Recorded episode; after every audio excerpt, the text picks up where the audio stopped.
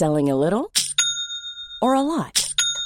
Shopify helps you do your thing however you cha-ching. Shopify is the global commerce platform that helps you sell at every stage of your business. From the launch your online shop stage to the first real-life store stage. All the way to the did we just hit a million orders stage.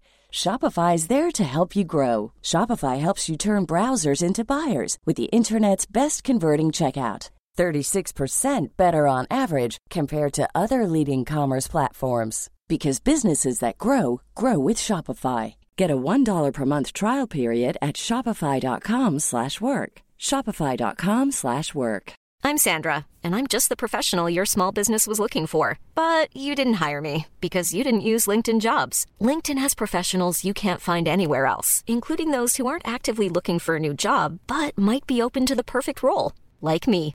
In a given month, over 70% of LinkedIn users don't visit other leading job sites. So if you're not looking on LinkedIn, you'll miss out on great candidates like Sandra. Start hiring professionals like a professional. Post your free job on linkedin.com/people today. Hey, I'm Ryan Reynolds. Recently, I asked Mint Mobile's legal team if big wireless companies are allowed to raise prices due to inflation. They said yes. And then when I asked if raising prices technically violates those onerous two-year contracts, they said, "What the f*** are you talking about, you insane Hollywood ass?" So to recap, we're cutting the price of Mint Unlimited from $30 a month to just $15 a month. Give it a try at mintmobile.com/switch. $45 up front for 3 months plus taxes and fees. Promo rate for new customers for limited time. Unlimited more than 40 gigabytes per month. Slows full terms at mintmobile.com. Hey there, it's Michelle Norris. I'm host of a podcast called Your Mama's Kitchen. When I travel, I'm usually looking for a way to find a taste of home when I'm not at home. And one of the things I love to do when I am at home is entertain. And Airbnb allows me to do that. When I was in California recently, I rented a house that had a great kitchen. And when we were sitting around the table, we're all thinking, we're in someone else's house. Someone could be in all of our homes as well. If you have a home, but you're not always at home, you have an Airbnb. Your home might be worth more than you think. Find out how much at airbnb.com/host.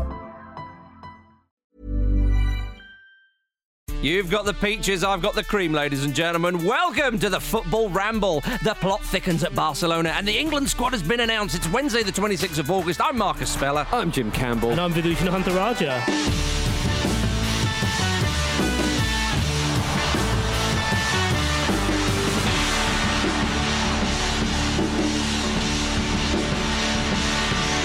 Well, here we are, gentlemen. What a Wednesday. What a Wednesday, Vish. I know, yeah. I bloody love Wednesdays. Yeah, Mittwoch, as the Germans call it, Jim.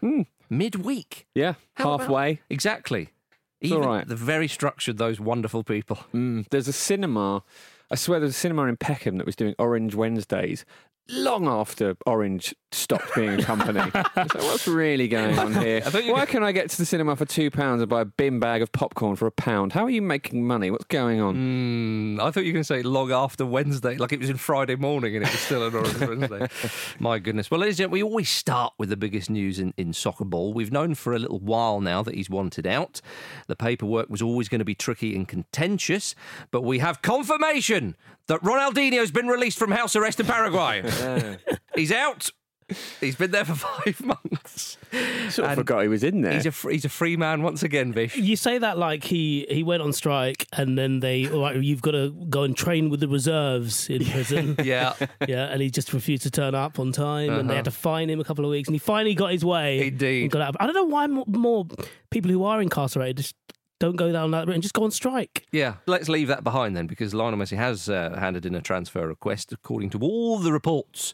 He fired up the fax machine and sent it through this week. Did he use the fax machine? Are we bothered by that? That was the rumour at first, wasn't it, that he'd put in the... not the request, just the news really by fax. Yeah, because footballers transfers always happen by fax, don't they? Because it's presumably the quickest way you can get an actual document. Of course. It does make sense. It saves pressing the print button, doesn't it? It does. Yeah. Well, that's literally it. They would have had the discussion and they were like, well, it's only official until we get a document. Oh, there it is. As you said, that's the quickest way to do it. Yeah. I like the idea that he had to turn it into a PDF and that's why it's taking this long. It's like, oh, fuck, how do you unlock a PDF? It's wrong. I'm not Lionel Messi. Yeah. Yeah. Well, apparently some clubs are interested. But Carles Puyol, when hearing the news, tweeted, "Respect and admiration, Leo. All my support, amigo." And Puyol's tweet reportedly, I say reportedly, you can see it for yourself, it received an applauding emoji from Luis Suarez. Interesting. Wow, so that's huge. I mean, this, make it more official. This talk that Suarez is going to be out the door as well, isn't it? So maybe he's angry, and he seems the type to be very angry, doesn't he, Suarez, in a situation like that? So, I mean, there was a lot of talk of this clause, which is possibly going to look like a very an ongoing battle, where he had a clause in his contract that allowed him to basically leave for free as long as he communicated that decision by a certain point in May. Barcelona, not unreasonably, think that's passed, but May really meant the end of the domestic season, didn't it? Whereas his lawyers are going to argue, right, June 10th, okay. So his lawyers are going to argue that because COVID has extended the season, they should have extended the clause as well. But that's going to be not a fascinating battle; it'd be deeply boring and involve lawyers, and none of us will see any of it. But that is a sticking point, isn't it? I mean, if you think you can leave for free, I'm astonished that sort of clause is in there anyway. Well, maybe it's a common thing, I don't know. But it's very interesting because clearly you wouldn't put that clause in if you didn't plan to sort of walk away. I mean, that's been there for, 3 years or I think maybe the clause was put in 2017, but it was actionable by the end of the summer of 2018. But Vish, do you understand Barcelona's point of view here? Because some people are saying, look, he's been very loyal, just let him go. Or they'll say, well, yeah, but we'd rather 600 million euros for him. Do I understand that? Yeah, I do. I can't relate to it, but I absolutely understand that. It's funny. I think it's the kind of clause that from the outside we always look at as it's almost seen as a reward of loyalty, isn't it? By way of there, and maybe we. I should say it's £600 million. That's even more euros just these days. Right? Yeah.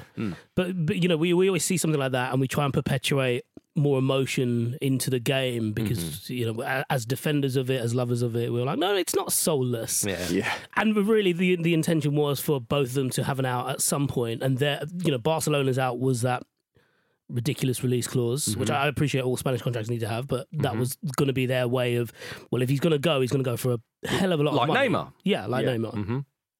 And for Messi, as you said, it would have been with an eye on seeing where things were at this point and actioning it. And I think the interesting thing here, I think, is I think we need to make sure that we don't take so much of this at face value, because the political moves behind the scenes have made it so that they've had to make this kind of big play. And Ronald Koeman's part in all this is going to be fascinating, because I appreciate that the reports are that he's told Luis Suarez that he can go, and he's told Lionel Messi that basically he can't be the big dog here, so therefore he's got to go as well. You've lost your privileges. Yeah. There's a new sheriff in town. And we, already you kind of think that for Koeman, from Koeman's point of view, I'm fascinated you call him Koeman, not Koeman. Koeman, sorry. No, I wondered if that you had an insight there. We'd been doing it wrong. No, not at all. No. Okay. I've already mispronounced many a manager on this show, and I'm happy to go with the party line. Yeah, Steve Bruss was a particular poor one. Yeah. The thing about our dog is he's going to be in a position now where he will be screwed if Messi stays. Do you think? And he'll be screwed if he goes, because unless they start winning and really, finish with a Champions League title, regardless of whether Messi's there or not, he'll be judged immediately for this. And, Barcelona fans aren't the most patient, should we say. I think we've seen that over the last season, at least. And, I think it'll be very interesting to see how he goes, because he's got a big ego as well, Koeman. And I think Koeman's got the bigger one. Well, yeah. Well, I mean, that's the thing. So he's going to be in a position where he just won't. He won't budge, because if he is seen to budge, how does that reflect to the other players he's got to work with going forward? Yeah, well, he's in a difficult situation as well, because obviously the rebuilding job at Barcelona is huge. I know obviously after a kind of humbling like they got against Bayern, there's going to be a lot of emotional stuff said in the press that will then be rowed back from. Mm-hmm. But there was talk that seems to be fairly robust in terms of how it's held up in terms of people continually reporting it, that basically the entire squad is for sale, aside from about 5 or 6 players. So they've got to do a massive rebuilding job. Mm-hmm. Part of the way you would do that would be getting a huge fee for Messi. But if you're holding out for that, the fee that's in the buyout clause, no one can afford that. Like, nobody could get it past FFP. Yeah. And also, it not would even mean Manchester City. But if Man City wanted to pay that clause, they'd have to sell players, wouldn't they? They would. And so you wonder if it's feasible. So for Messi's probably looking at this and going, well, the only way I can get out of this situation, which I'm desperate to leave, is to try and force it on a free, because, you know, will they be undercut? And at the same time, if you are one of the clubs looking at him, when you actually start looking at the numbers, Messi is 33 years old. He is, yeah. Well, I also think that I'm 50-50 on this, whether I think he actually wants to leave or not. Last week, or certainly in the aftermath of the Bayern game, I was like 80% sure he's going to be fine, he'll stay. Now, I'm not sure. This could be a power play to get rid of the president, Bartomeu, which is understandable. I don't know, as the days and the reports come in, I think, he seems to be quite serious about this. Well, I mean, they last won the Champions League in 2015, right? Mm-hmm. And a lot of time has passed since then. Some of Messi's best years. And, you know, his peak really has been undermined by a lot of, you know, chaotic stuff behind the scenes at Barcelona, and understandably that's still going on. It's worse than it's ever been. He's probably thinking it's now or never. Yeah, I think one of the things that if you look at Messi in those peak years is that he was quite well insulated from the politics at Barcelona. Yeah. He was their leading light. He was undoubtedly their best player. Mm-hmm. But he had people like Puyol, Iniesta, Xavi, who could basically help with the running of the club. Barcelona's always been that kind of club where the players have had that kind of power. It just so happens it was spread out among senior players who knew exactly what they were doing.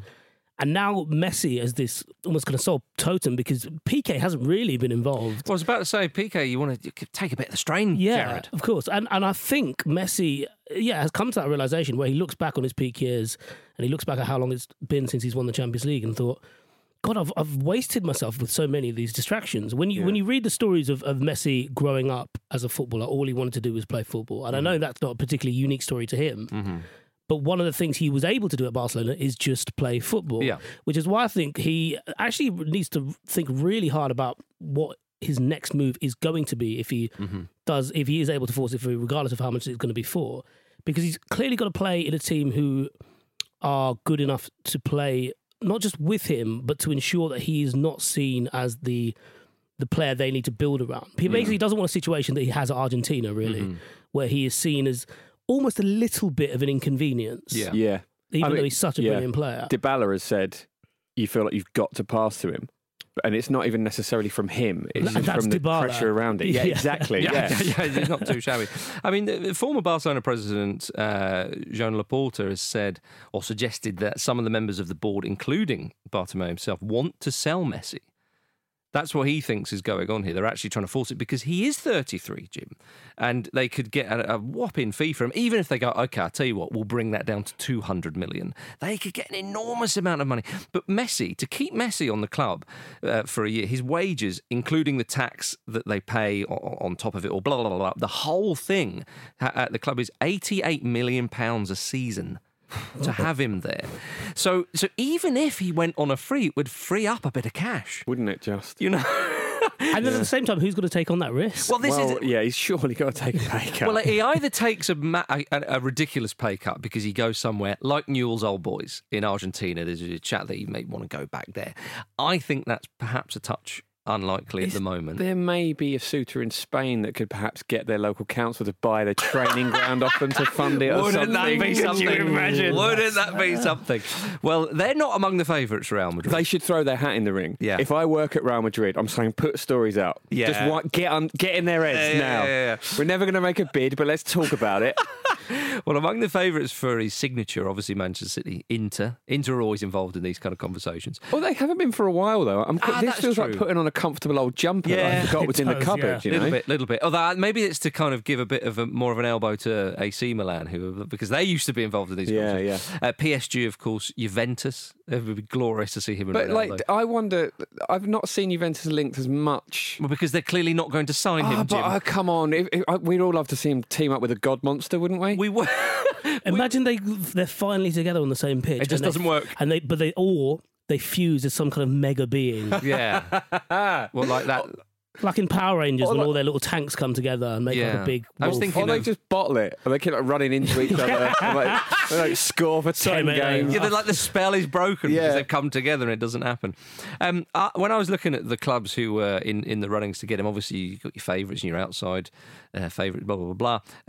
Genuinely, there were odds for Newcastle United. Of course, there are. That's not like some crappy tweet. They were genuinely... I suppose you can get odds for anything, though, can't you? Imagine if Mike Ashley finally put his hand in his pocket. 88 million quid a year. Without before the transfer fee, you'd have to go outside St James's and say to all the locals, "Was it worth it?" Yeah, was it worth it? Get yourself down flannels. I've got something for you, but I need a bit of help. Bloody imagine that, Ashley. This is what you've been waiting for years of taking it, and then he goes, "They are people in Newcastle." He just hate it. Yeah, he just snaps and he's like, "Fine, here's Lionel Messi, £620 million. Fine, do it." There you go. Cristiano Ronaldo is planning to open a £27 million luxury hotel overlooking Manchester's Piccadilly Gardens. Maybe Messi could stay there if he goes to Man City.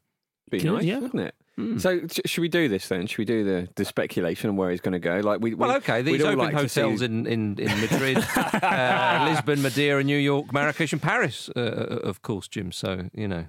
And we've stayed at one of his hotels. Have we? Yeah, in Lisbon. Were you there? You were there. No, I was. Was that when I was sick? I think I was ill. That was in Barcelona. No, when I didn't make the trip because I was sick, and you don't even remember it. But I wasn't there. But I always have you in my heart. All right, yeah. That's why. Go on then, speculate, Jim. Yeah. So I mean, we might see if actually he's a small fraud if he comes to Man City and he can't do it on a wet and windy Saturday afternoon and blah blah blah blah blah blah blah. Etc.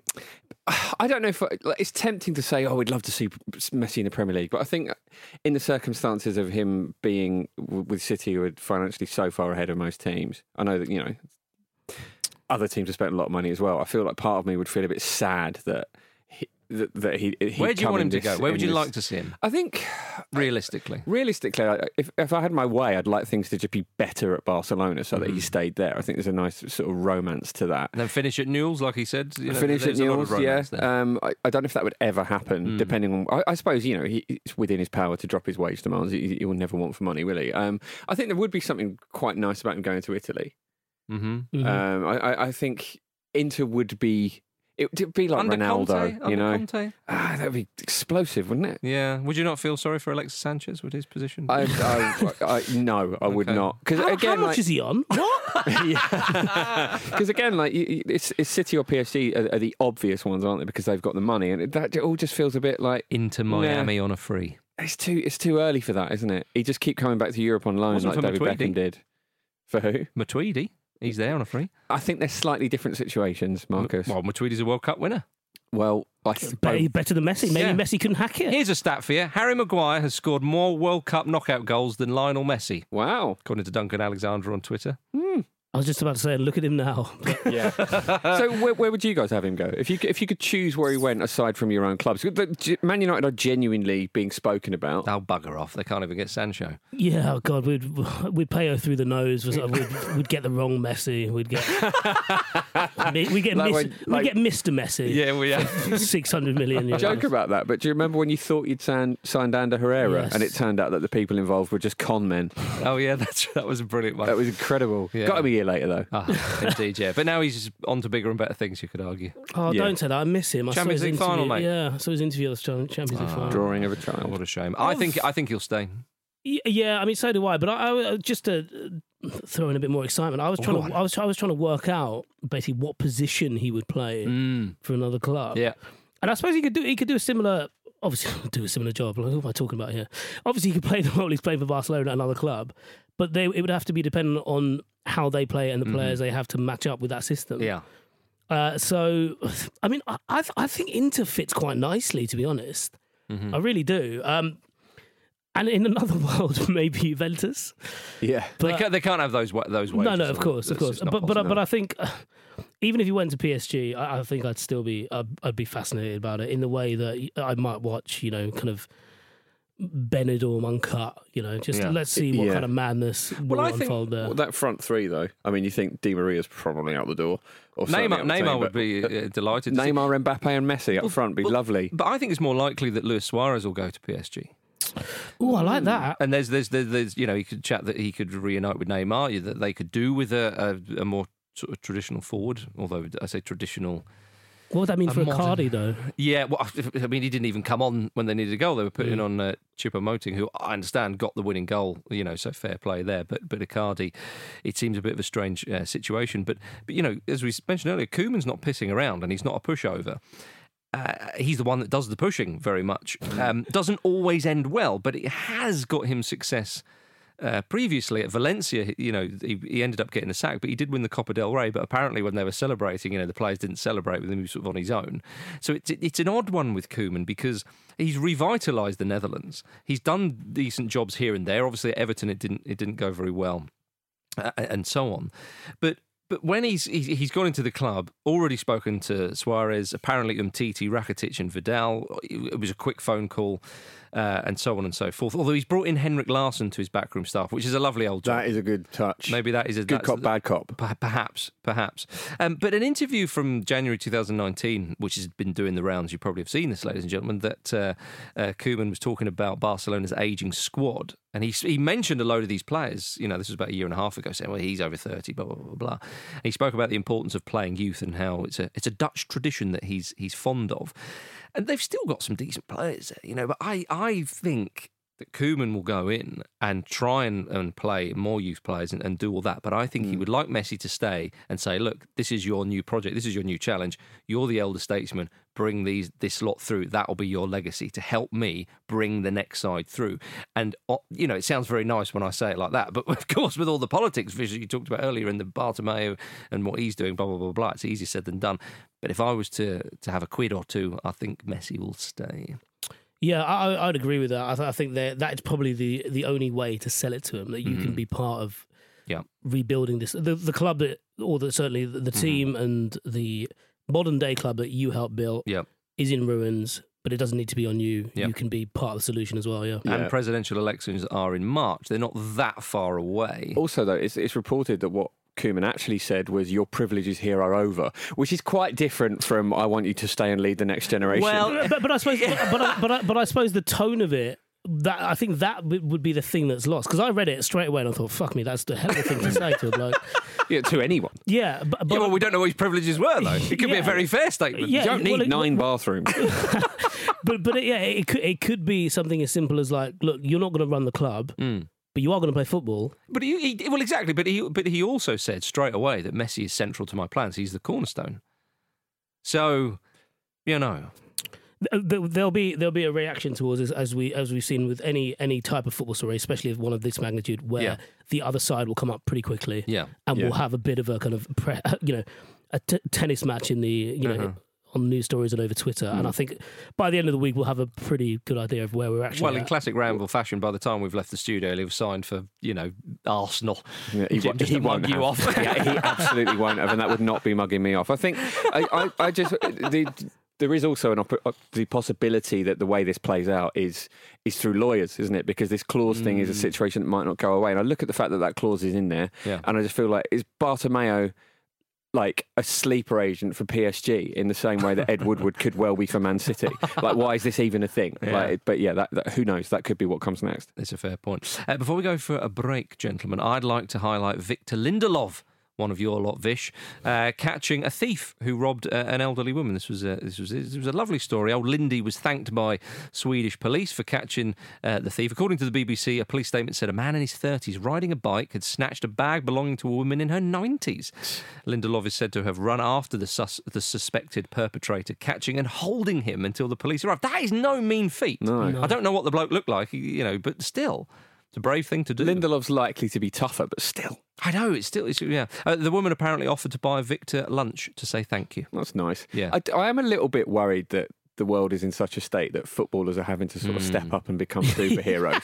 You know what I mean? Like, it was a sort of a certain generation that our dads all belong to used to say that footballers didn't do enough, and for the money they earn, they should do this, that and the other. It's like, Marcus Rashford stepping in as Prime Minister when we need it, like Lindelof, like stopping muggers.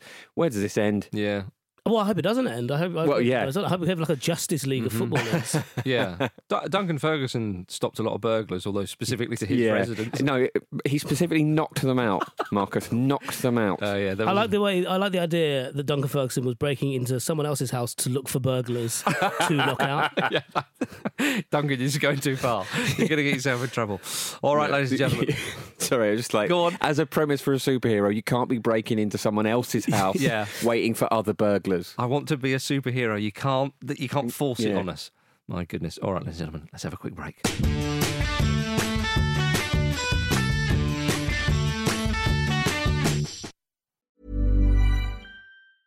Hiring for your small business? If you're not looking for professionals on LinkedIn, you're looking in the wrong place. That's like looking for your car keys in a fish tank. LinkedIn helps you hire professionals you can't find anywhere else, even those who aren't actively searching for a new job but might be open to the perfect role. In a given month, over 70% of LinkedIn users don't even visit other leading job sites. So start looking in the right place. With LinkedIn, you can hire professionals like a professional. Post your free job on linkedin.com/people today. Hey there, it's Michelle Norris. I'm host of a podcast called Your Mama's Kitchen. When I travel, I'm usually looking for a way to find a taste of home when I'm not at home. And one of the things I love to do when I am at home is entertain. And Airbnb allows me to do that. When I was in California recently, I rented a house that had a great kitchen. And when we were sitting around the table, we're all thinking, we're in someone else's house. Someone could be in all of our homes as well. If you have a home, but you're not always at home, you have an Airbnb. Your home might be worth more than you think. Find out how much at airbnb.com/host.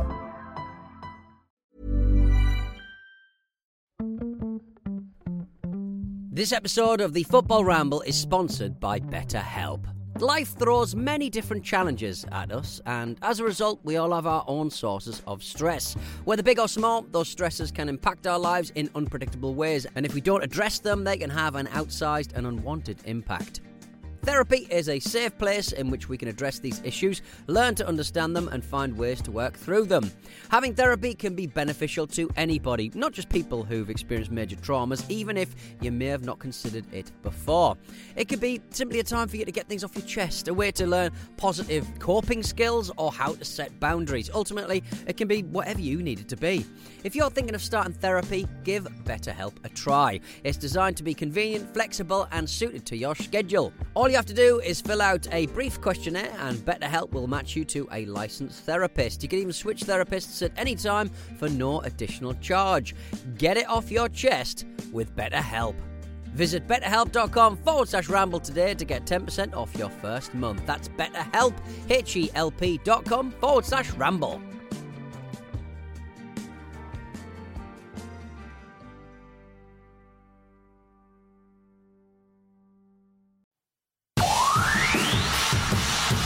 Welcome back, everybody. We are going straight to this. We concentrate on the topics.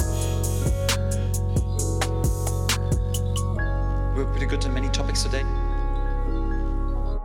It is time for the topics, everybody. If you could dress a manager, who would you choose and what are they wearing? Who's going first? It's Dan Wade from Twitter. Oh, he's wading in. He is wading in. And he's saying Brendan Rogers in a tan jacket and Cuban heels, a la David Brent trying to compete with Neil in The Office. Yeah, I mean, it's spot on, isn't it? Yeah, I like that. Mm-hmm. I mean, it's just... It's easy with Brendy, isn't it? I think you just dress him as Brent all season, don't you? Yeah, I quite like him in a tracksuit, though, Brendan. Yeah. Mm. I don't like him in a tracksuit. He looks like... He doesn't look like he's dressing for the job he wants. No, he looks like he's walking down in his own house and he's like meeting his daughter's boyfriend. Mm-hmm. He's like, no, I'm chilled out. Mm. I'm just wearing a shell suit. Well, I just do that, don't I? You're at my house, we're cool. It's not a shell suit, though. Well, you know, like a tracksuit. Okay. Reaching over. Is that the modern day shell suit? Yeah. Giving a kid a fist bump. Like, yeah. I tell you, I would quite Fubu. Like I'd like the tracksuit manager to become the shell suit manager. Uh-huh. Like the more sort of garish, the better. Mm-hmm. Yeah, I like that. They were hard to get into, weren't they? Shell suits. I don't think they were hard to get into. Because they had another little layer underneath the shell, didn't they? Oh, yeah, you're right, actually, come to think of it. I had, when I was much younger, the 1990 England team shell suit at the time. So I was a young infant. Infants tend to be young. That was the very only easy to picture that, Mark. It was the only Chelsea I ever had. They went into fashion very quickly, then went out. A bit like the darkness, really. You know. Yeah, a little bit like that. Yeah, there we are. Do you think you completed fashion because you put, well, we don't need to keep producing these anymore? Infant Marcus has done it. He's made us peak. Indeed.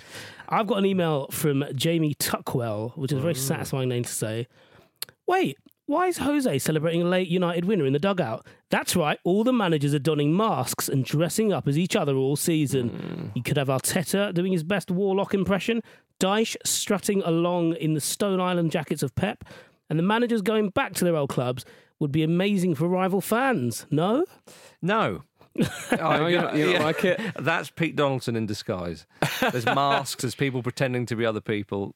There's something suspicious about. Seems like one of the sordid parties he goes to. Jamie Tuckwell, as if. Not having that at all. I got one from Elliot Jones on Twitter who says, I think we can all agree that we need more Tim Sherwood in our lives. Maybe not his coaching or punditry, though. One word, gilet.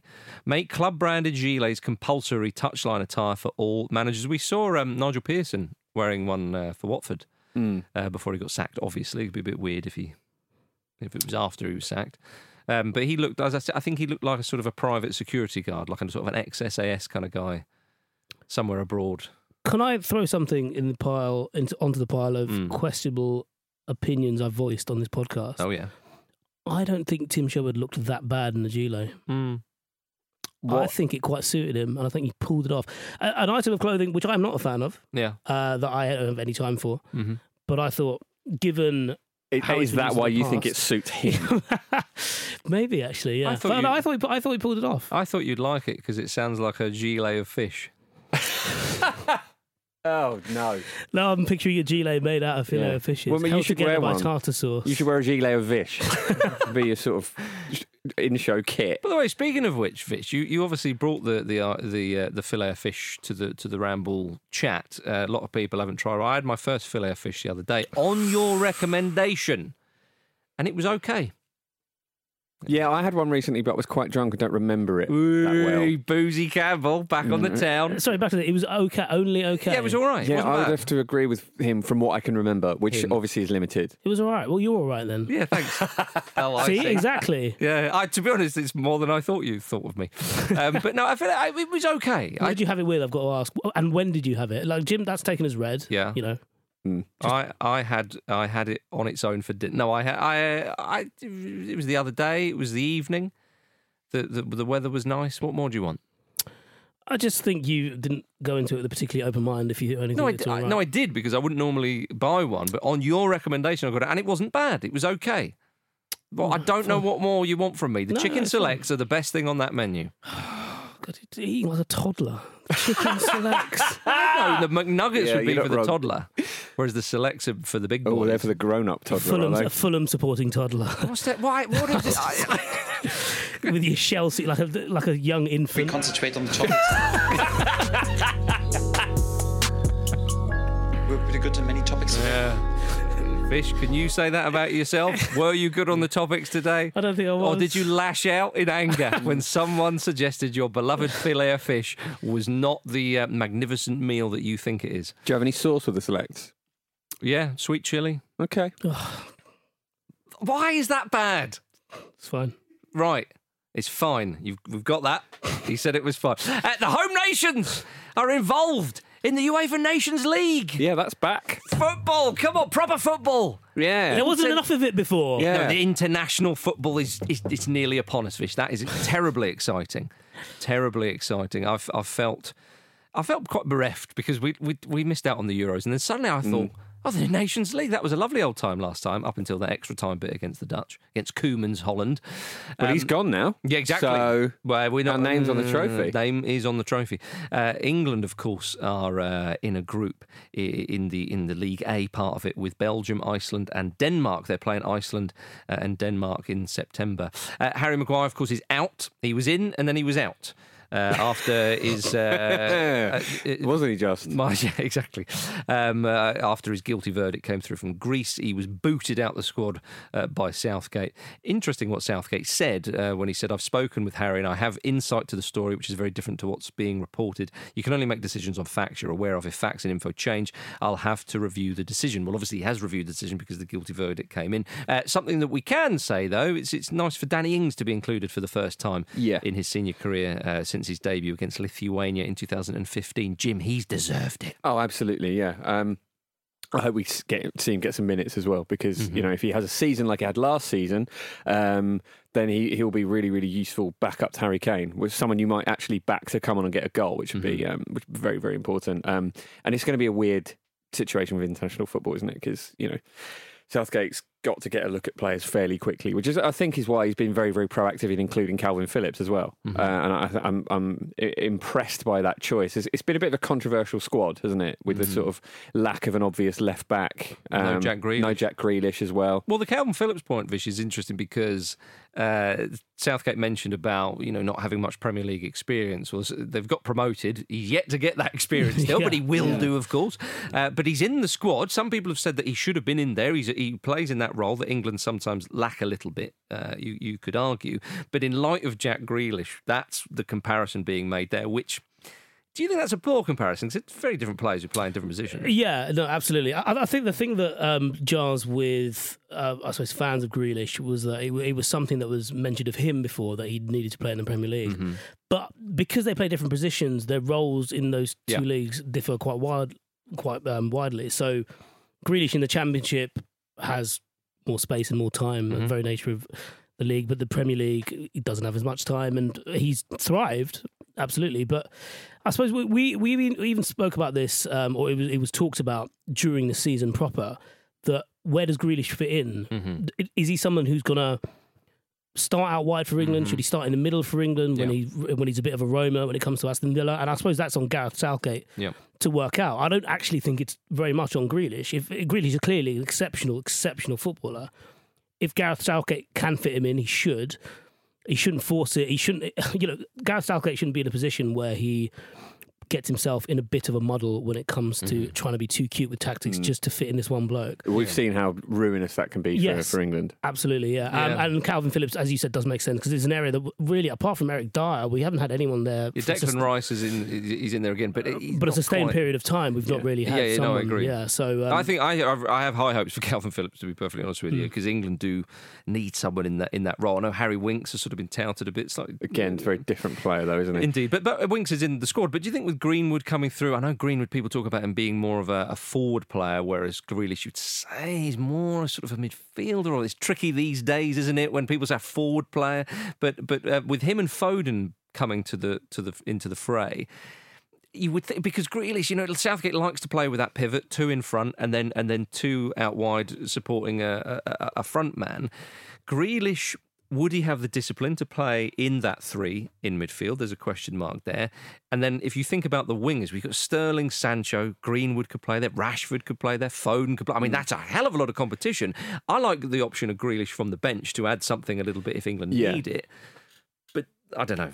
Well, this is it, isn't it? I think Grealish himself has said that ultimately he feels his best position and the position he enjoys most is in the midfield. But actually, he has played out wide a lot for Villa, because that's where they've needed him, and he's played very, very well there. So I almost feel like I'd love it if someone just like sold Villa a really good winger on the cheap just so he can play in the middle this season and sort of perhaps enhance his chances there, because you don't look at him as competing with Sterling and with Greenwood and Sancho and the players potentially playing in that position, because you kind of view him more as a central player. But that's not where he's been playing, so that's not what Southgate can judge him on, you know, so it does make sense. But do you think also, Vish, if you look at Grealish when he plays for Villa, he's sort of, it's not a free role, but he is... It's the closest thing you get to it in the Premier League. Yeah, there's an element around now, isn't it? Yeah, there's an element of the sort of the cavalier sort of about him, which works for them, whereas if you compare it, as people have been, and it's a bit of a futile thing, but say Calvin Phillips, he's playing in a Bielsa team, that's very much a system there that he's playing, he's got to understand the tactics, and my goodness, there will be a lot of instruction. So he's kind of almost sort of proved himself in that sense, that he can play in a team and in a stricter system, if you see what I mean, which bodes well. Whereas Grealish, when you look at him at Villa, that's why sometimes a player like him he needs to move to, say, well, Manchester United have been linked to him, or a club like that where you think, okay, he's understanding the tactics, he's getting it, he's shown maturity there. Okay, now we can bring him in, if you see what I mean.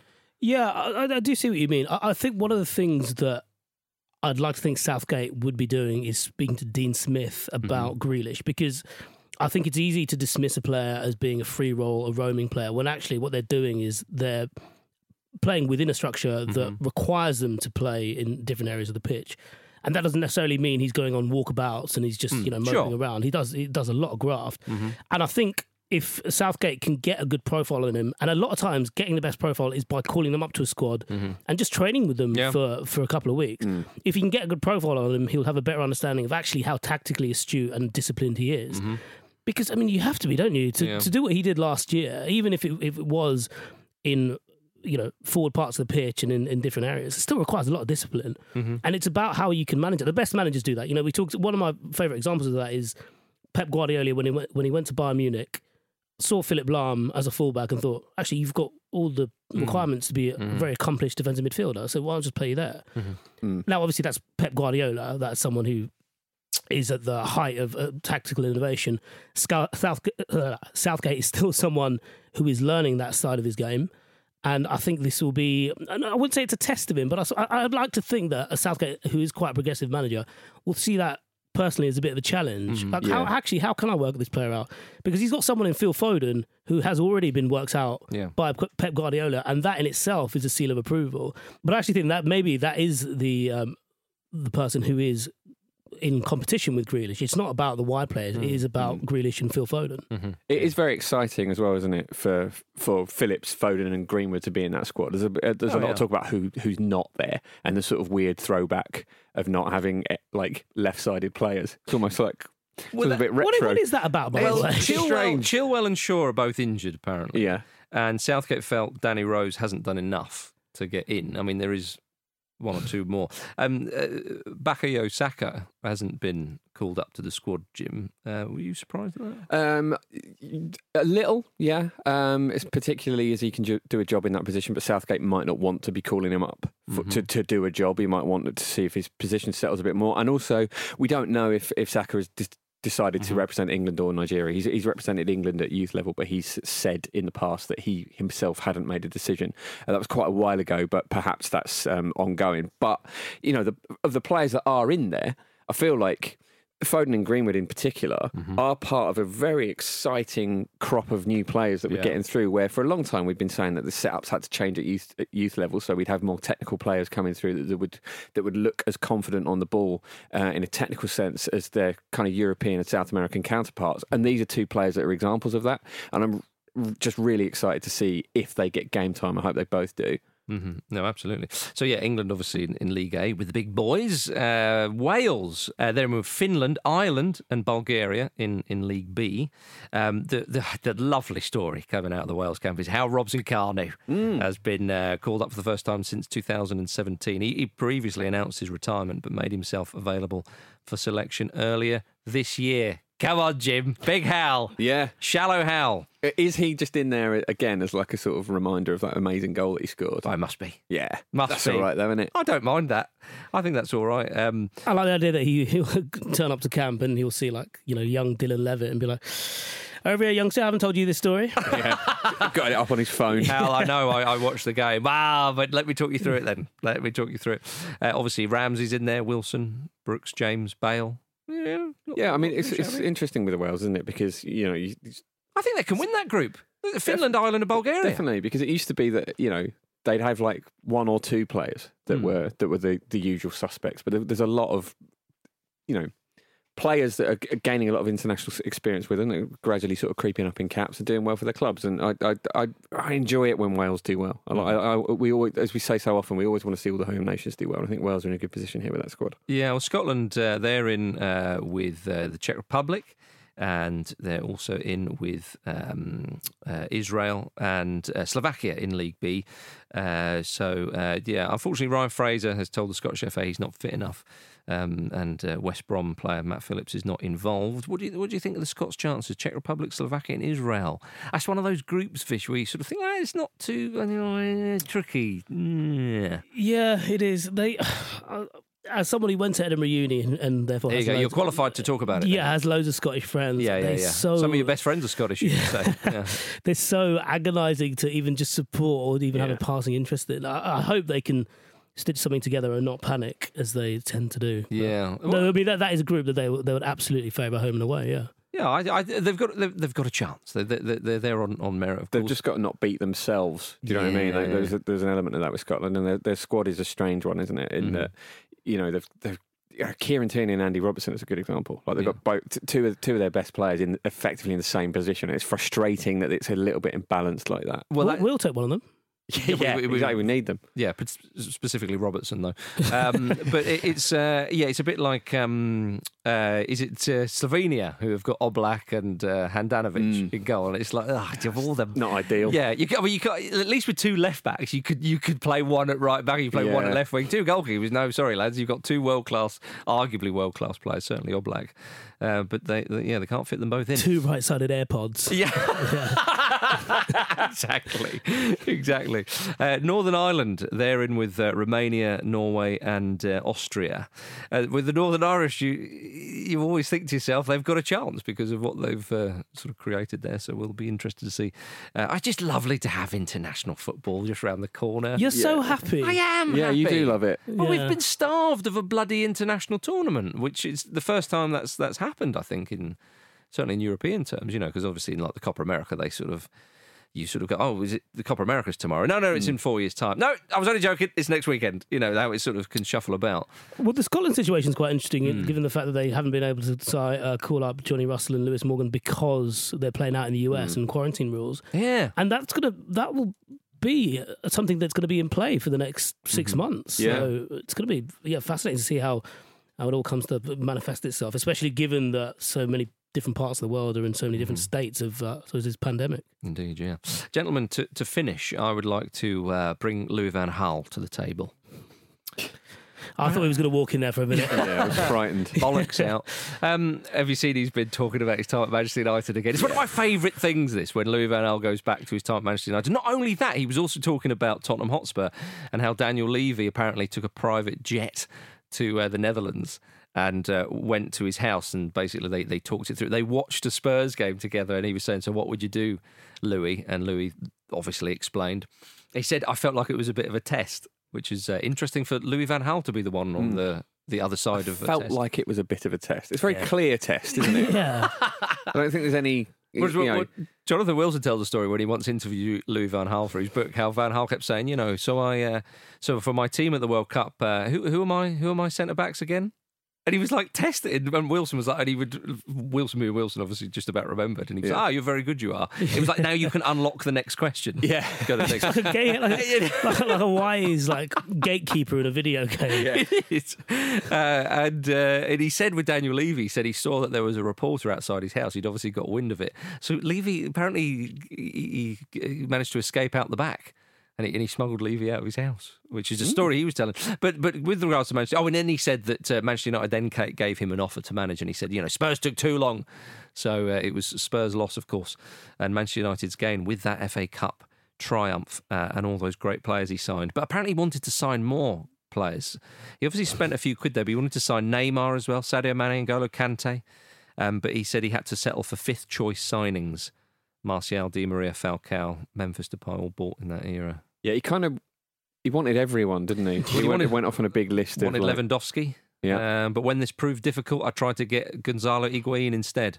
I mean, I could say that. Yeah. If you make me Manchester United manager, and I'd get Neymar, Margot Robbie. I'd get all the good ones. Yeah. Presumably, every top club has a list of good players that you keep tabs on. Do you know what I mean? And also that speaks volumes, doesn't it? He tried to go for Lewandowski. Yeah. That didn't work. Then he wanted Higuain. Yeah. Two very different strikers. Yeah, he didn't get either of them. Yeah.